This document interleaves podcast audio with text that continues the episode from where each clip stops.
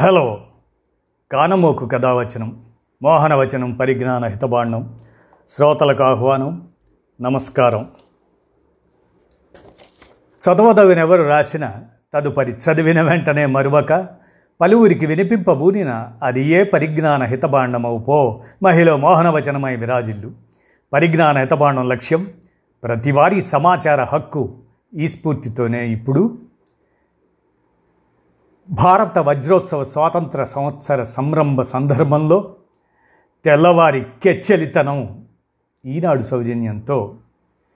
కెచ్చెలితనం అంటే అల్లరి దొమ్మితనం అన్నమాట.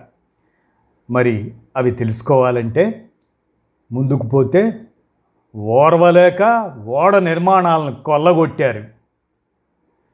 పుర్రె చెప్పిన చరిత్ర వీటిని వినండి మరి. తెల్లవారి కెచ్చలితనం. ఓర్వలేక ఓడగొట్టారు. పదిహేడు వందల ఎనభై ఒకటి నుంచి పద్దెనిమిది వందల ఇరవై ఒకటి లోపు ముంబైలోని లోజీవాడియా కుటుంబం మూడు వందల యాభై ఐదు ఓడల్ని ఈస్ట్ ఇండియా కంపెనీకే నిర్మించి ఇచ్చింది. కేవలం సరుకు రవాణాకే కాదు యుద్ధ నౌకల్ని కూడా బ్రిటన్కు తయారు చేసి ఇచ్చిన ఘనత భారతీయులది. అలా ముంబైలో తయారైన హెచ్ఎంఎస్ మిండెన్ అనే ఓడలో కూర్చునే ఫ్రాన్సిస్ కీ అమెరికా జాతీయ గీతానికి సంగీతం సమకూర్చారు. అంతటి ఘనత భారతదేశ ఓడ నిర్మాణ కార్మిక రంగానిది. ఓర్వలేక ఓడగొట్టారు తెల్లవారు. వ్యవసాయం వస్త్ర పరిశ్రమలే కాదు బ్రిటిష్ రాజ్ కుప్పకూల్చిన భారత కీలక రంగాల్లో నౌకా నిర్మాణం కూడా ఒకటి. నాణ్యతలో నవ్యతలో యావత్ ప్రపంచంతో శభాష్ అనిపించుకున్న భారత ఓడలను చూసి ఓర్వలేక తెల్లవారు దొడ్డిదారిన ఓడించారు. పట్టుబట్టి మన ఈ పరిశ్రమ నోట మట్టి కొట్టారు. మూడు దిక్కుల సముద్రాలు ఉన్న భారతావని అనాది నుంచి వ్యాపార వాణిజ్యాలకు ఈ తీరాలను సమర్థంగా వాడుకుంటూ వస్తుంది. మౌర్యుల కాలం నుంచి మొఘలులు దాకా ఎప్పుడు చూసినా ప్రపంచంతో భారత్ సముద్ర వాణిజ్యం అలరారింది. అందుకు తగ్గట్టుగానే భారత్లో నౌకా నిర్మాణ రంగం వేళ్ళూనుకుంది. పురాతన కాలం నుంచి ప్రపంచంలోని అన్ని సముద్రాల్లో తిరిగి అలా తిరిగి తిరిగి రావటంతో పాటు సంవత్సరాల తరబడి మన్నికగా నిలవడం భారతీయ నౌకల ప్రత్యేకత. వంద నుంచి ఏడు వందల మంది దాకా ప్రయాణం చేయగలిగి వందేళ్ళు అలుపెరగకుండా నిలిచేవిగా భారతీయ నౌకలకు పేరు. రోమన్ల నుంచి చైనీయుల దాకా అనేక మంది వీటి నిర్మాణ కౌశలం చూసి ఆశ్చర్యపోయేవారు. యూరోపియన్లు కూడా భారతీయ ఓడల్లోనే వ్యాపారం చేసేవారు. పదహారో శతాబ్దం నాటికే హిందూ మహాసముద్ర మార్గాలపై పట్టు సంపాదించటం మొదలెట్టింది బ్రిటన్. ఈ క్రమంలో నౌకారంగం కీలకంగా మారింది. సముద్ర మార్గాల్లో ఎక్కడ చూసినా భారత ఓడలే ఉండేవి. భారత్తో నాణ్యతలో మన్నికలో ధరలో ఏ విధంగానూ పోటీ పడలేని బ్రిటిష్ నౌక నిర్మాణ పారిశ్రామికవేత్తలు గొడవ పెట్టారు. తమ ఓడలు వ్యాపారంలో నిలిచేలా చట్టాలు తేవాలని ఒత్తిడి తెచ్చారు. థేమ్స్ నది వద్ద ధర్నాకు దిగారు. ఇంగ్లాండ్ నుంచి సరుకు రవాణాకు భారత్లో తయారైన ఓడలను నిషేధించాలంటూ ఆందోళన చేశారు. దీంతో పదహారు వందల యాభై ఒకటిలో బ్రిటన్ ఓ చట్టం చేసింది. దీని ప్రకారం బ్రిటన్కు దాని వలస దేశాలకు భారతీయ ఓడల్లో సరుకులు తీసుకొని రావడం నిషేధం.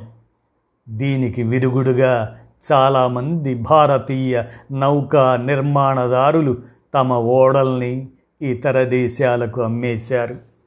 బ్రిటన్లో తయారయ్యే ఓడల కంటే భారత్లో తయారైనవి నాణ్యతలో డిజైన్లో మెరుగ్గా ఉండటమే కాకుండా ధర తక్కువ కావటంతో బాగానే అమ్ముడయ్యాయి. కానీ అప్పటికే భారత్లో ఈస్ట్ ఇండియా కంపెనీ పాలన వేళ్ళూనుకోవటంతో భారతీయ నౌకా నిర్మాణంపై పన్నులు భారీగా వడ్డించి నడ్డి విరిచారు.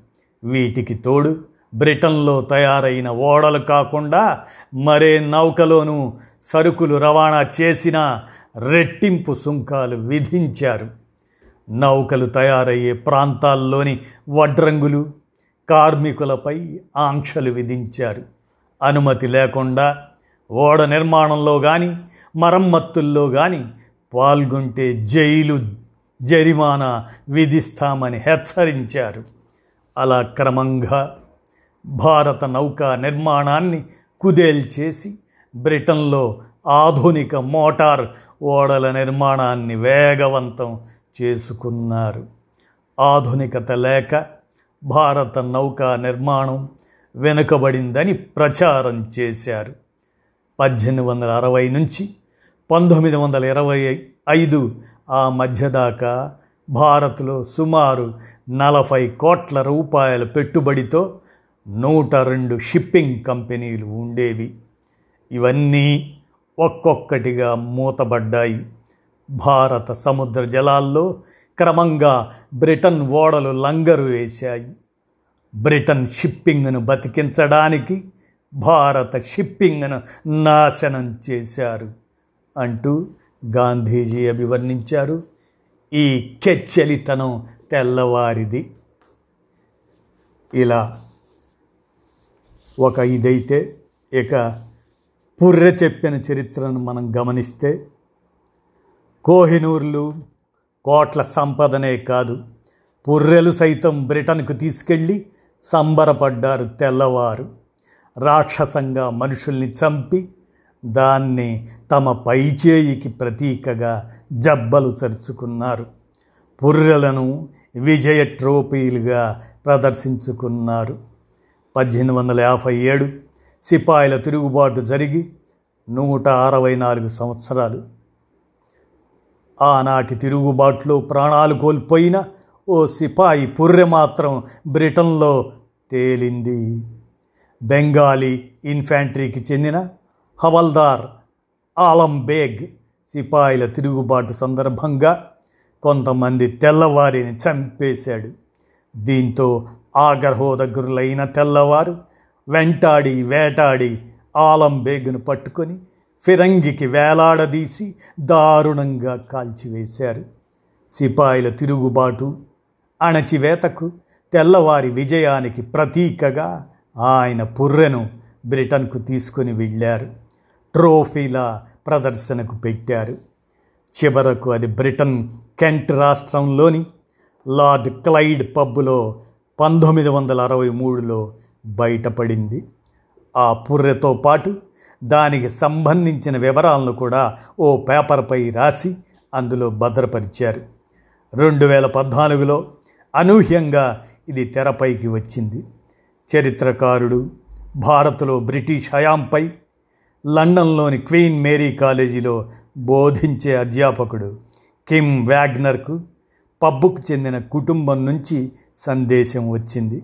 మా వద్ద భారత్కు చెందిన పురాతనమైన ఓ పుర్రె ఉంది. దాన్ని కాపాడటం మాకు బాగా కష్టమవుతుంది. మీ పరిశోధనకు ఏమైనా ఉపయోగపడుతుందేమో చూడండి అన్నది ఆ సందేశ సారాంశం. వ్యాగ్నర్ వెళ్ళి దాన్ని తీసుకొచ్చుకున్నారు. పుర్రెతో పాటు ఉన్న చిట్టీలోని సమాచారంతో పాటు మరింత పరిశోధన చేసిన వ్యాగ్నర్ సమగ్ర సమాచారం సేకరించారు. ఏకంగా ఓ పుస్తకమే రాశారు కూడా. వ్యాగ్నర్ ప్రకారం ఆలంబేగ్ సిపాయిల తిరుగుబాటు సమయంలో సియోల్ కోటలో పనిచేసేవాడు. మేరట్ ఢిల్లీలో లాగా ఇక్కడ జరిగిన తిరుగుబాటు పెద్దగా చరిత్రకెక్కలేదు. సియోల్ కోటలో తిరుగుబాటు చేసిన సేనలు ఢిల్లీ వైపుగా దూసుకొచ్చాయి. అయితే వారిని నికోల్సన్ సారథ్యంలోని బ్రిటిష్ దళం అడ్డుకొని తిప్పికొట్టింది. దీన్ని ట్రిమ్ము షూట్ పోరాటంగా పిలుస్తారు. ఈ పోరులో బతికిన సిపాయిలు హిమాలయాలకు పారిపోయారు. అయితే వారిని ఏడాదంతా వెతికి పట్టుకున్నాయి. తెల్ల సేనలు అలా దొరికిన వాడే ఆలంబేగ్ బ్రిటిష్ సేనలు భారతీయ సిపాయిల పట్ల ఎలా వివక్ష ప్రదర్శించేవో తిరుగుబాటు చేస్తే ఎంత క్రూరంగా హింసించేవారో ఈ పుస్తకంలో వ్యాగ్నర్ వివరించారు ఫిరంగికి కట్టి పేల్చడం ద్వారా శరీరాన్ని తునాతునకలు చేసేవారు. తద్వారా హిందువులైనా ముస్లింలైనా వారి ఆచార సంప్రదాయాల ప్రకారం అంత్యక్రియలు జరపటానికి కూడా వీలు లేకుండా క్రూరంగా వ్యవహరించారు. ఈ పుర్రెను భారత్కు తిరిగి తీసుకెళ్ళి ట్రిమూషూట్ పోరాటం జరిగిన రావి నది వద్ద గౌరవప్రదంగా ఖననం చేయాలన్నది తన ఆశయమని వాగ్నర్ తన పుస్తకంలో రాసుకున్నారు. ఈ విధంగా తెల్లవారి కెచ్చలితనం కెచ్చలితనం అంటే మరేమో కాదు. అల్లరి దొమ్మితనం. ఈ సమాచారం చారిత్రక సమాచారం ఈనాడు సౌజన్యంతో భారత వజ్రోత్సవ స్వాతంత్ర సంవత్సర సంరంభ సందర్భంలో తెలుసుకోవలసిన భారత చరిత్రను మీ కానమోకు కథావచనం శ్రోతలకు కానమోకు స్వరంలో వినిపించాను.